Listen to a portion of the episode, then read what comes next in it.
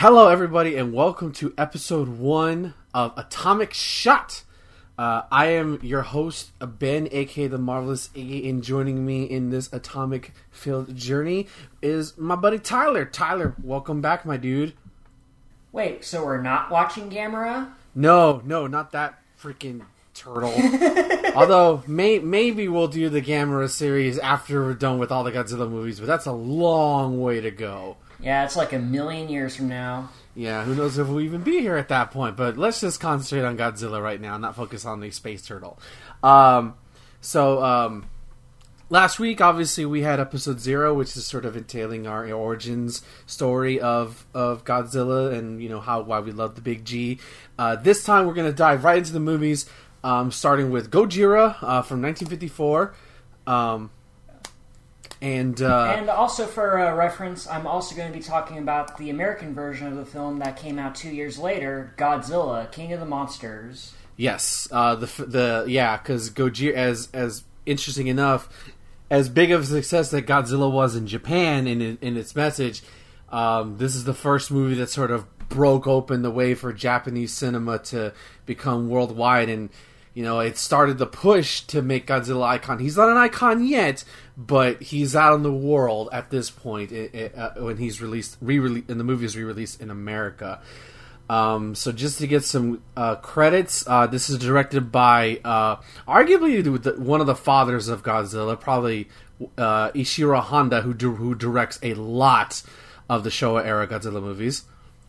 Yeah, he's definitely involved in a bunch of these movies, even though uh, it deviates from uh, the clear message that he gets across in this movie. Yes, uh, yeah. Oh, oh my God, yes. Um, and it produced by Tomoyuki Tanaka, who's arguably the you know the uh, like the other father to Godzilla to the creation of Godzilla. Um, story by Shigeru Kayama, um, and it stars Akira Ta- Takarada, Momoko Kochi, uh, Akihiko Hirata, and Takahashi Shimura. I hope I pronounced those names right. I feel like I did. Um, and I probably butchered him if I tried it. uh, we all try our best. It's all that matters. Uh, and of course, scored by the legendary Godzilla composer uh, Akira uh, Fukube. So, uh, and um, fi- and this was initially released in October twenty seventh, um, in nineteen uh, in nineteen fifty four in Nagoya. I'm guessing that must have been the screening, and then in Japan, uh, across the country of Japan. In November 3rd of 1954.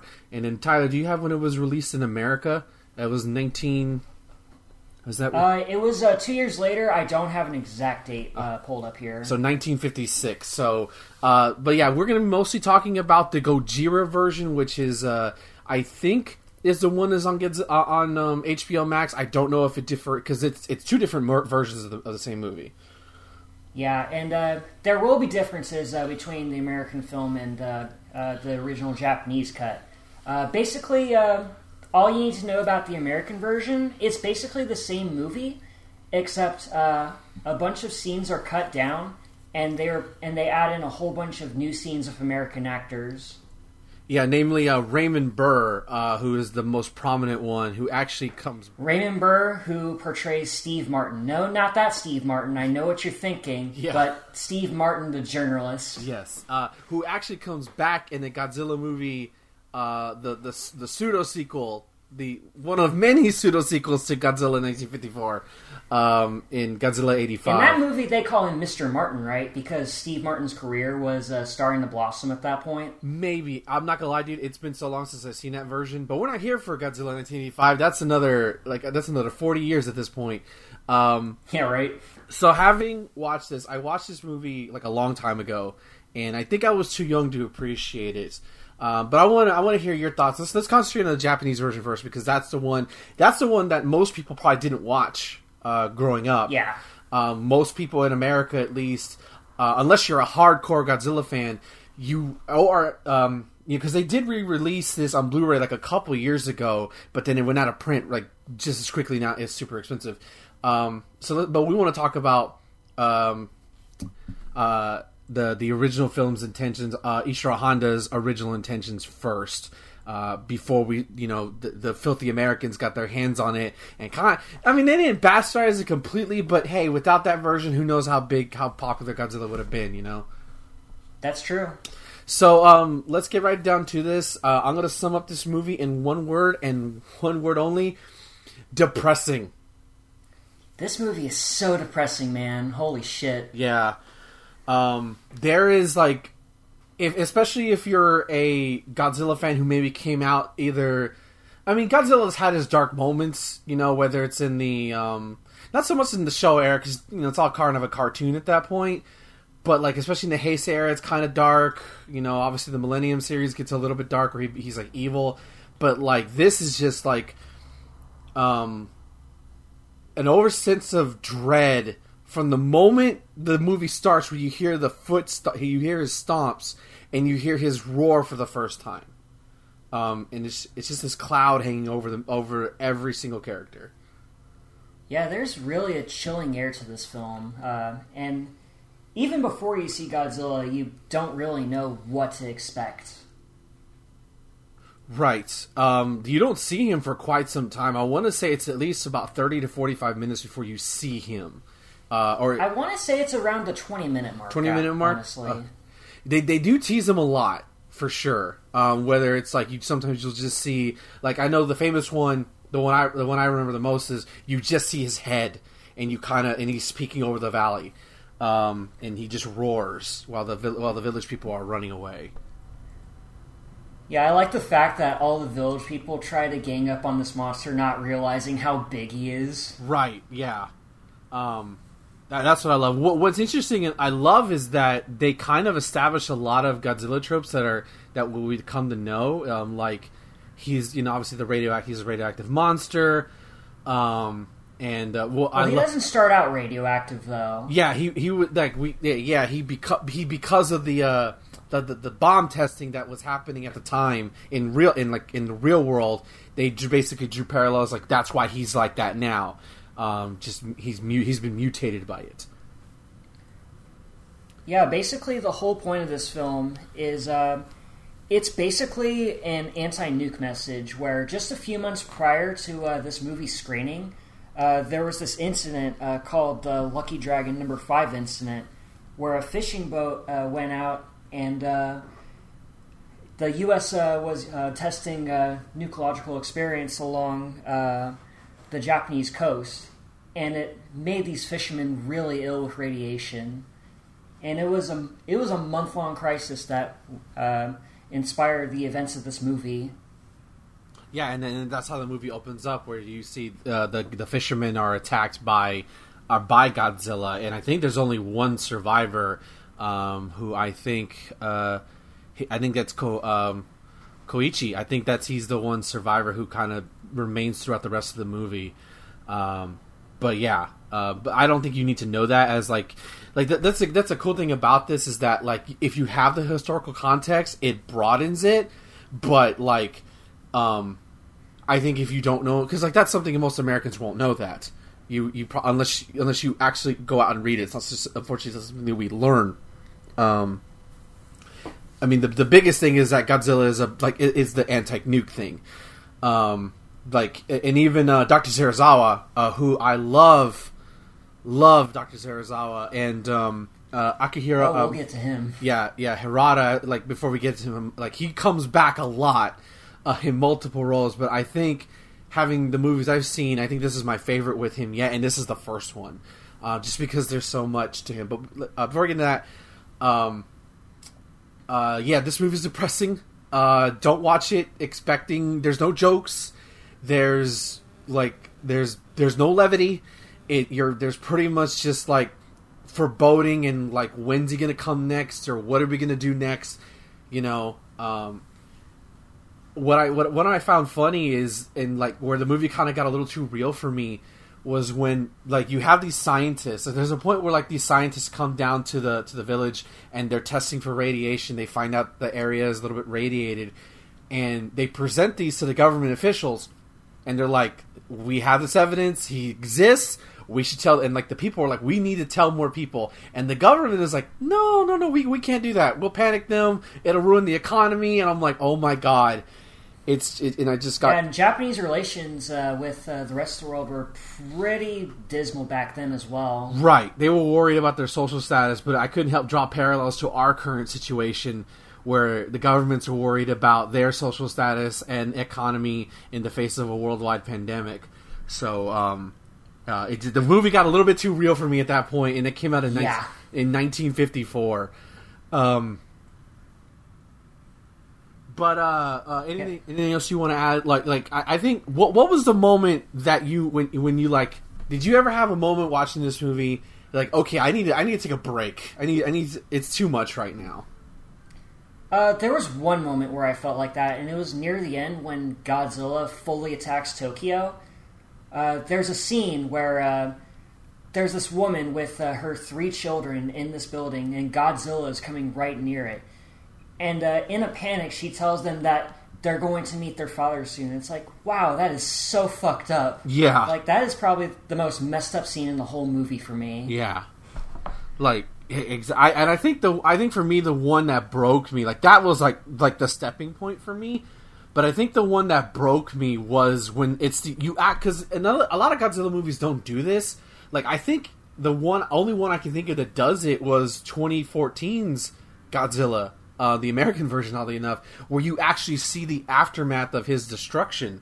Um, even though Godzilla is not a, not evil and not a, not a uh, antagonist in that movie, um, but he just creates destruction as he goes. It's it's just you know Well, I mean, it's not really his fault in that case. You're you're right, but like, like the after, you don't really see the aftermath of of a kaiju of a monster invading, and so you you actually see it feel like to me this this part of the movie felt like a documentary when you're like on grounds you're at ground zero for the for this attack and you see the injured people you see the like probably dead people and the one scene that broke me was when you see the the ki- I think there's his kids and they see their mom being Oh, carried the choir. yeah, yeah. Well, not the choir, but you see the kids. Their their mom is being taken away by the by the doctors because she died, and the little j- little girl just starts crying.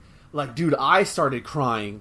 Um, Oh my god. yeah, like that scene, man. like like if that doesn't like ring your heart, like I don't know what will. Um, just like and like like it's not. It doesn't feel forced. Like it feel like.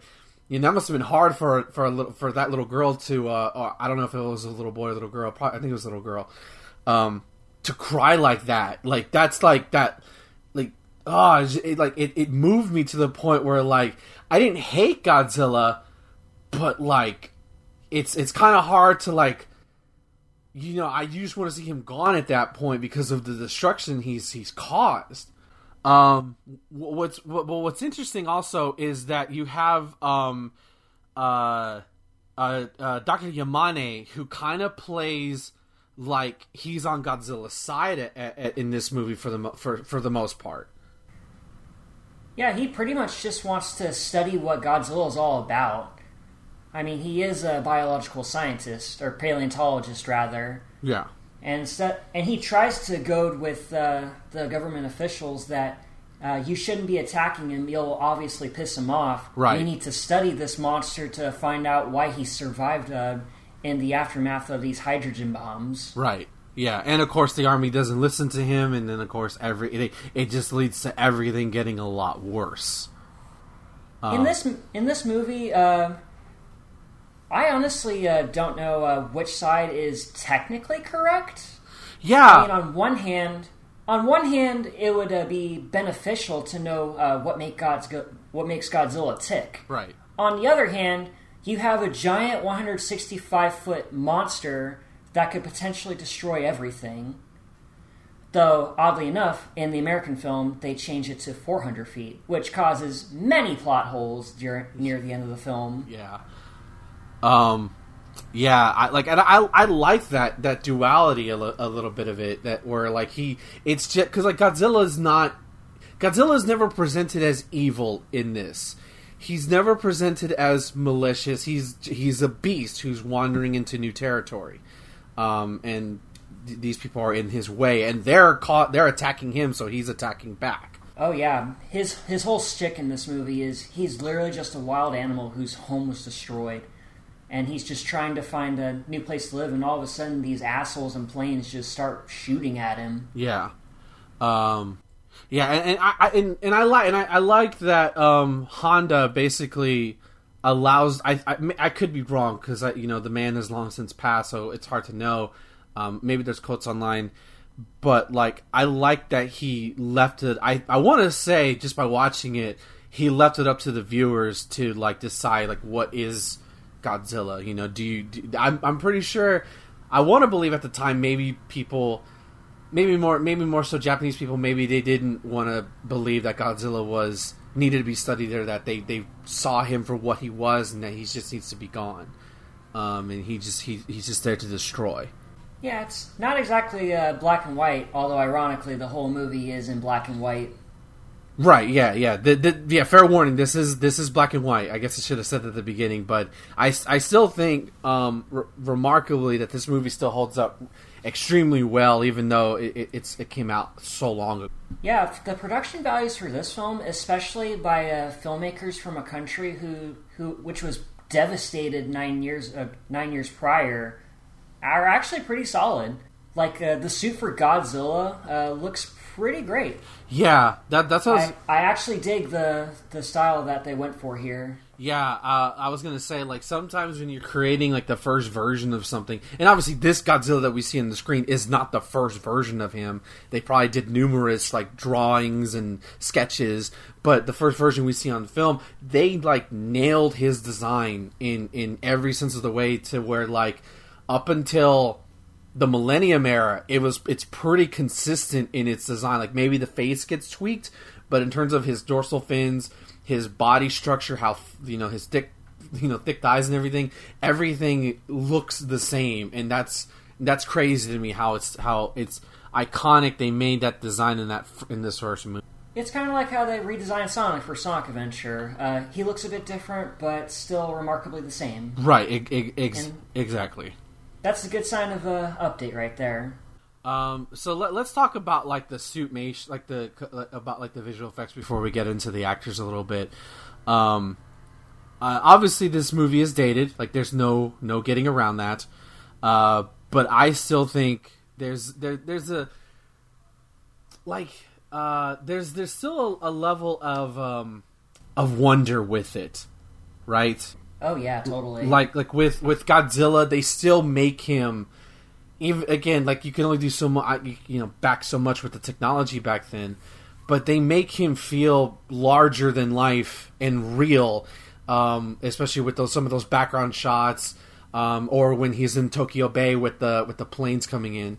Oh yeah, I was gonna say that uh, Godzilla walking around on that miniature set with uh, people running in the foreground that's actually quite impressive for 1954. Yeah, that that's super cool. I didn't think you could do that back then. Like I thought that was the thing that was like in the 70s. Oh, totally. Like that that must have been like super hard uh, uh, to pull off back then.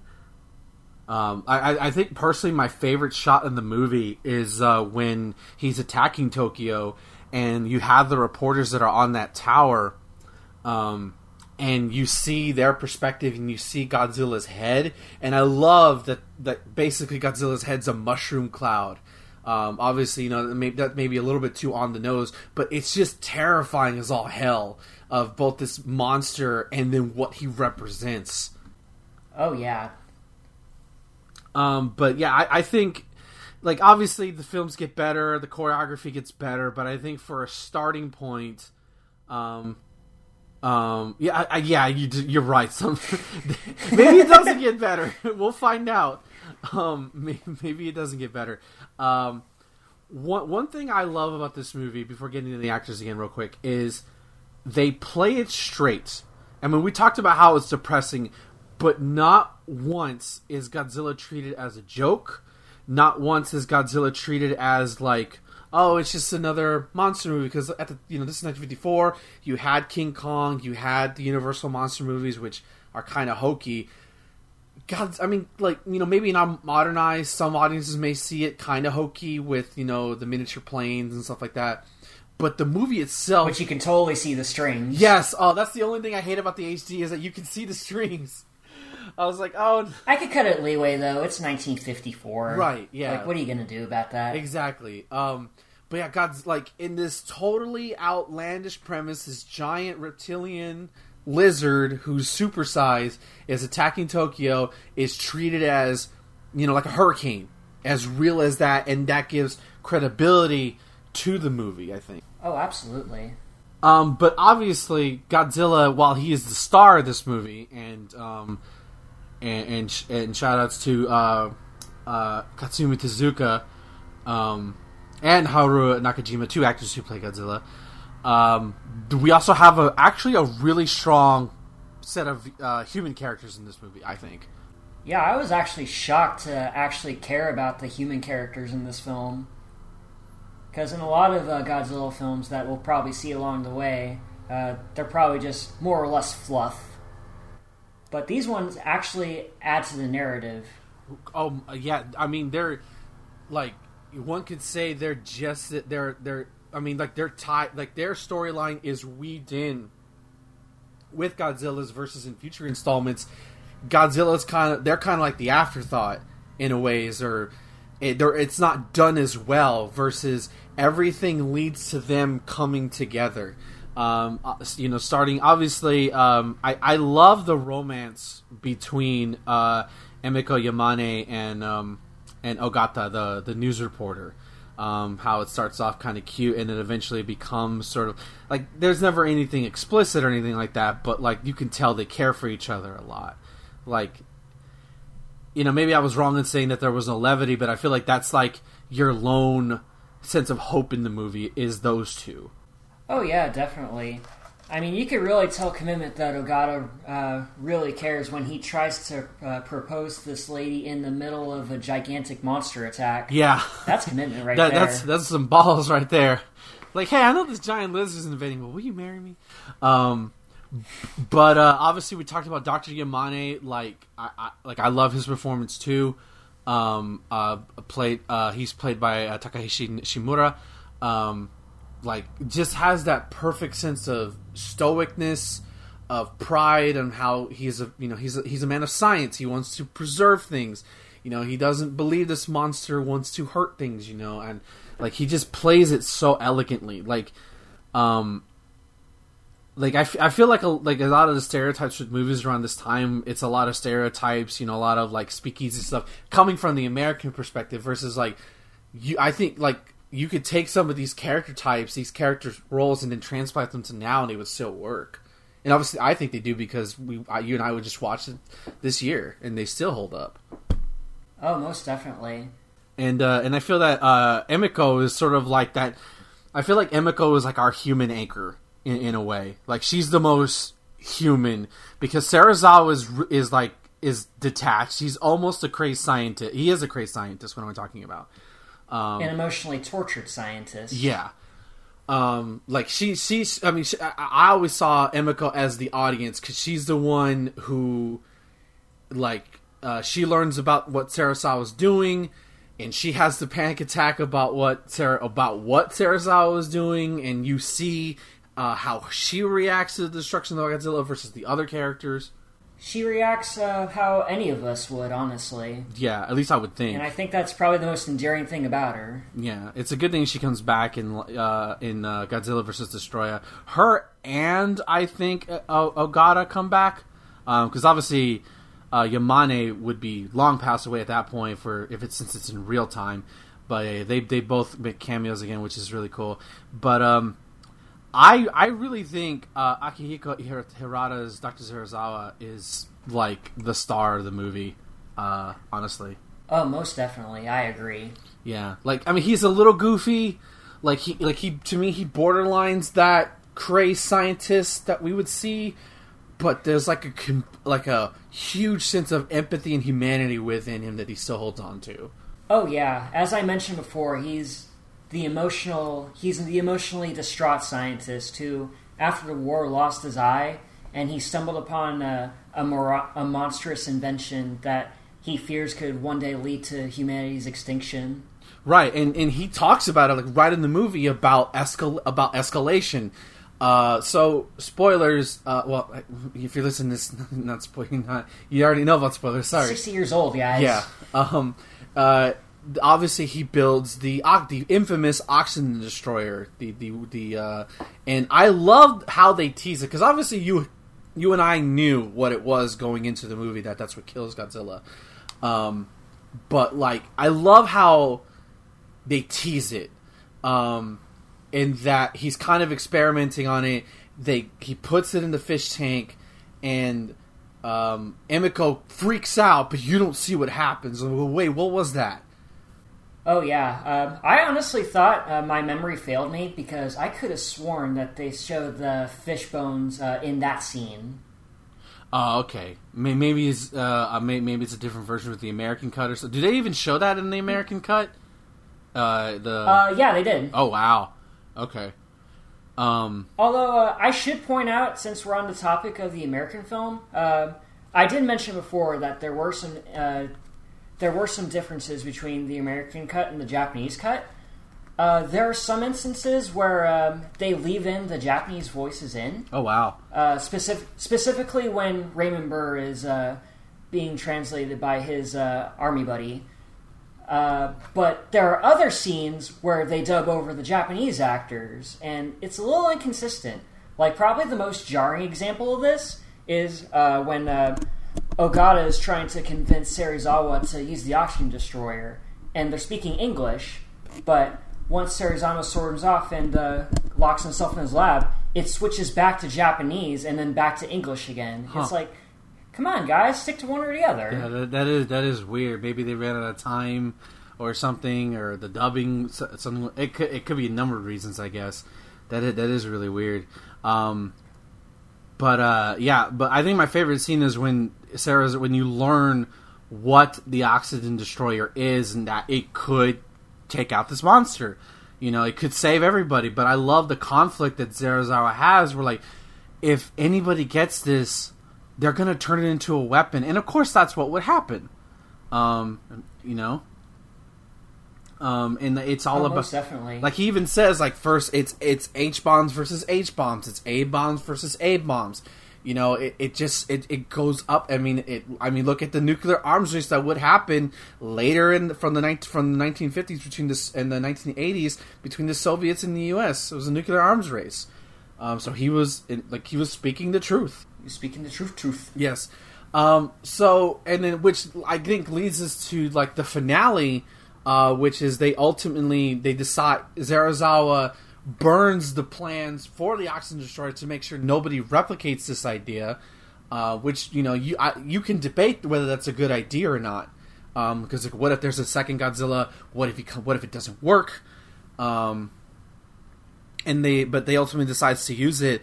Uh, but how did you? I don't remember this, but um, how did you feel about the fact that Serizawa went down there with? I think he went down with Ogata, uh, which yeah, he did. Yeah, well, I don't know. Um, I don't know why you would send a news reporter down there to. to uh, well, he's not really a news reporter. Uh, he's more of a he's more of a diver guy. Was my the implication I got, uh, like a sailor guy. Oh yeah, you're probably yeah, you're probably right. Yeah. Um, so, um, how did you feel about that? Serizawa basically pulled the, you know, the captain going down with the ship, um, where he he does he decides to to take his own life to make sure the oxygen destroyer doesn't like because obviously he survives. He's gonna somebody's gonna want to either governments are gonna want to take him or the Japanese government, Russian government, United States government, any any foreign government would want him to build that weapon again. Um, I think his sacrifice works pretty well. Uh, even though you completely spoiled for me that he comes back. Fuck you, Ben. well, well, I mean, like the the actor, like not Serizawa, but like the actor comes back. Um, he plays different oh, roles. Okay. No, Serizawa is is as far as I know, I've never, I haven't seen Godzilla raids again, so I could be wrong. But th- this actor uh, comes back multiple times in various iterations. Sans eye patch with eye patch. That, that's what I meant. I'm sorry. Oh, okay. Um, but yeah, I didn't, I don't, I didn't remember him dying like that. Which now that I thought about it, like, so that's why the the got the the Dr. Serizawa in the American 2014, the MonsterVerse one, is named after that, and of course, committing he commits a similar sacrifice to wake. Uh, well, obviously not to kill Godzilla, but to wake him up, uh, which I kind of like that that do that that homage to the original actor. Yeah, I thought that was pretty neat. Um, but yeah, it obviously it ends. It, I mean, like to some people, especially by modern standards, it it might be anticlimactic, where like he doesn't fight the military, he doesn't, he kind of just drowns in in in the ocean, deprived of air. Yeah, it can be disappointing, but I think that it's a fitting end to uh, this film. You know, especially for what it's supposed to stand for. Right, and it's really chilling. I think when you see his skeletal remains uh, at the end. Uh, at, at the end. For me, it's when, it's his last roar when he's trying to get out of the ocean. Yeah, it's it's like it's like the the dying like roar of like a, of a dog or, or any kind of animal who's like that's like right before they they're ultimately taken, uh, which is chilling because like again he wasn't you know he's just a he's just a beast who like you said earlier uh, lost his home. You know he he didn't you know like obviously the destruction's not warranted, but like it, you don't want to see life be destroyed like that. You know in in that manner. Yeah, and I'm pretty sure. Uh Professor Yamane uh, felt the same way at the end as well. Like the ending to this movie is very bittersweet. Yeah, it it it, it, it I think absolutely. It, it's solid. It's it's it's not a happy end. Like it is a happy ending, but it's not. Um, it's very. It's to me. I would say it's very solemn. Like you're supposed to reflect on what you saw. You're supposed to think about what you saw it's it's meant to make it like I, I think uh, Honda made it to make you think about what you saw, and I think it's especially with prevalent with Japanese audiences, given that only ten years prior, you know, some of their cities looked like that and dealt with that level of destruction that we had never seen before. Um, but uh, let's move. On, I guess let's move on to the. I guess uh, the the score. Uh, uh um, by Akira Ifukube, uh, his first score um, which I love that you get it right at the beginning um, with the footsteps. Oh yeah, that theme to Godzilla. It always moves me, man. Yeah. Interesting enough, though, like how his event, his eventual theme is mostly used for whenever the Japanese uh, special defense is going into motion. Um, I, I found that really interesting. How like that would slowly change to Godzilla's theme because anytime Godzilla would, would you knew Godzilla was around was when you hear the like the doom, doom, and you know then you hear the roar. Uh, but especially like the choir singing stuff was like I think his score amplifies it. Like take like the film was already like at a certain level, and I think the score puts it on a whole nother level entirely. Oh yeah, I agree. It definitely adds to the dreary atmosphere that the film was going for. Yeah, and, and obviously Akira Ifukube uh, would set like a precedent. You know, he's like he's the Godzilla composer. Uh, any kind of famous theme you think of, uh, he's he's you're probably thinking of him, with the exception of like, um, you know, a couple of themes, but you know, I I, I like I I really enjoyed what he did here and the challenge he had probably had of trying of of putting together a p uh, uh, you know this the score that fits this message, this tone, and you know everything with it, and, and all working. Like so many, so many things in this movie just work. And like as you you know, I probably both know with you know watching so many movies that like sometimes that shit does not work all together. Sometimes things just don't always click. And yet for uh, yet for this movie it does, and it, it just makes it that much more special to me.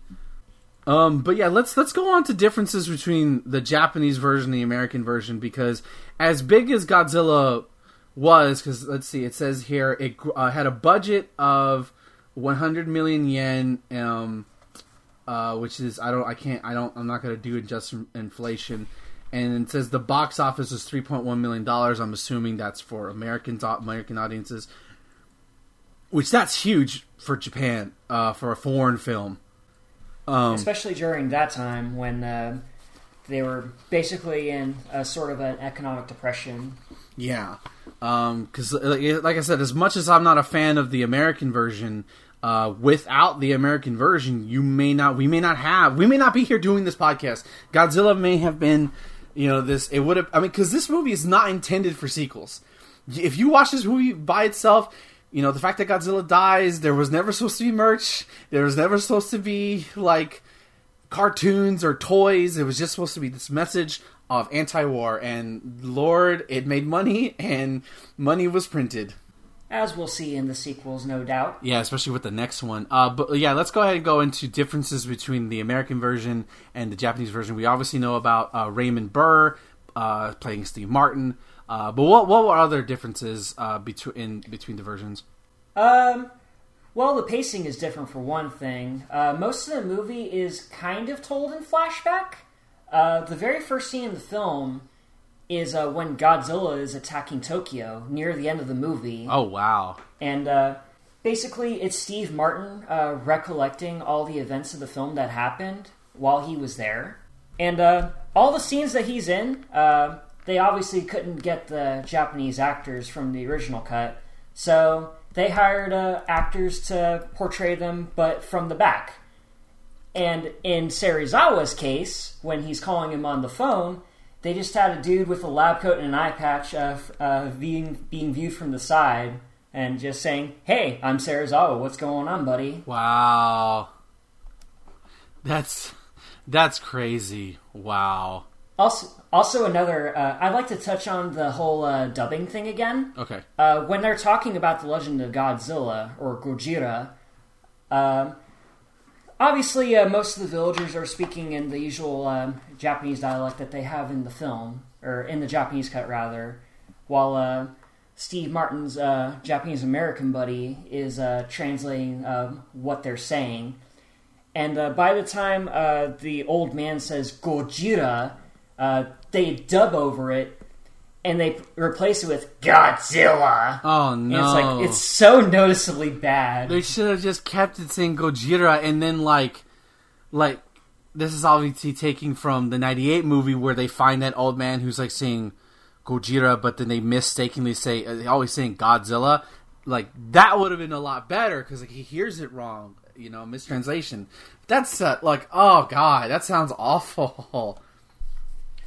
Oh yeah, it definitely sounds bad once you hear it in the American version. Ugh. And uh, remember how I said before that uh, Godzilla is supposed to be 165 feet tall? Right. In the American version, uh, in order to make him sound more imposing, I guess, uh, Like the a- film states that he's over 400 feet. Like a hundred, okay, because like a hundred sixty-five feet tall giant uh, radioactive lizard isn't intimidating enough. Nah, he's got to be four hundred feet tall. Okay, Yeah, and this inadvertently creates a gigantic plot hole near the end of the film. Right. Where, uh, where they're trying to electrocute Godzilla with these 165 foot tall uh, electrical poles, right? right. And if he's supposed to be over 400 feet tall, wouldn't he be taller than the fucking thing? Right, exactly. Like if, especially if you're like, a, if you're a smart kid, you get, you're, you, I guarantee there was probably some smart ass teenager who called that shit out in the theater. Like he's not. Why is he, he should be towering over these things? Now, I think the legendary one is that big, isn't he? Or he's close to it. I think. I'm pretty sure he might be. Yeah. So like, I mean, maybe. Uh, give or take a few hundred feet. Yeah, which is that's that's crazy to think about. Um, any any other any other tidbits uh, about about the Uh, the only the only other noticeable change that I noticed uh, in the original, Ogata insists on diving to Serizawa uh, because he has no prior experience diving into the ocean. Right right? in the orig- in the American version, um, the the army's just like, yeah, you go with him Oh wow, with no no real explanation whatsoever. wow, that's that's that's crazy. Like it, I mean, like maybe it could, it sounds to me like again I ha- I didn't watch this version, but like maybe they didn't entirely give a shit about you know this. They just happen to have it, and they're like, we'll just do whatever and just make. Uh, they basically they just try to dumb it down for us dumbass Americans that can't really understand this uh, uh, foreign way of telling a story.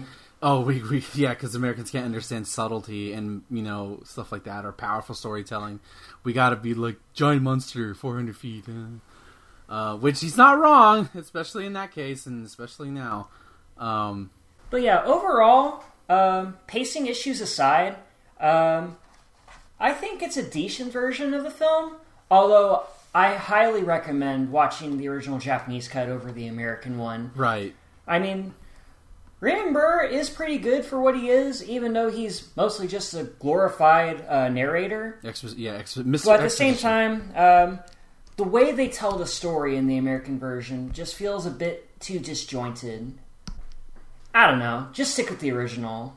yeah, That's my two cents on it. Yeah, I think so too. Um, especially because that's what uh, Ishiro Honda. You know, that was his original vision uh, uh, to, to for the world to see, or at least for maybe not the world, but for Japanese audiences to see. And again, I like we said earlier, I think uh, his vision still holds up and still holds truth for warning today. Uh, I think you know, and, and I think it's I think his version is strengthened by the fact that for all like and like it's gonna be a long time before we get to talk about it, but that Shin Godzilla is pretty much a remake of this one. Like if you like not word not beat for beat, but a lot of the thematic stuff is very similar. Um, you know, so um, obviously monster. Well, I mean, for a 60th anniversary, you gotta be right. Right. Yeah, and and so I and I think that that to me means that the original work is still relevant because like you don't have Shin Godzilla without having how good this first one was. And uh, and cap this one off. Let's go ahead and give it a rating. Uh, I, I I hope we're on the same page here. Uh, we're gonna do a five star rating. Uh, so that'll be our, our, our rating system. And I, I want anybody listening to this, uh, let us know what you rate as well. I'm, I'm curious. Just put in the comments below on chartshot.com um, or, or tweet at us uh, underneath uh, the, the post when it goes live. Um, Tyler, what? How many stars do you give Gojira 1954? I would definitely give it a four, maybe four and a half. Like it definitely has a few blemishes in, pace, in places, and uh, it's it's far from perfect. But in terms of what it is, it's a great watch, especially uh, when when you're uh, doing a vintage watch of all these old Godzilla films and uh, where the kaiju films uh, kind of got started. I, I completely agree. I'm going to go with you on that. I'm going to give it four and a half stars as well. Obviously, it's it is showing its age, and that's just going to happen. You know, you get older, wrinkles start to happen, and sometimes you just can't help that.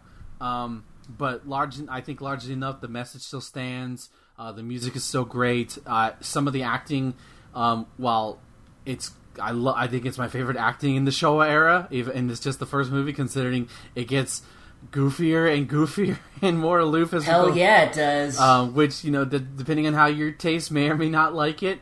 Um, but I, I like for a start of something. I think it's a I think it's an amazing start. Like it's liter it's lightning in a bottle, uh, and they created one of the world's um, most iconic characters. Um, it's it's crazy how he's still around over sixty five plus years later, coming in on seventy. Um, but that's gonna do it for Godzilla nineteen for Gojira nineteen fifty four. Uh, let us know what you thought of this movie. You know, what, what, did you think? Do you think it still holds up to this day? Um, do you think um, you know, is it? Let us know your star rating. Uh, but next week, uh, we're gonna move on to the surprising sequel because obviously, like I said, this movie made bank. So when a movie makes bank, regardless of whether the director wanted it or not, you get a sequel because money.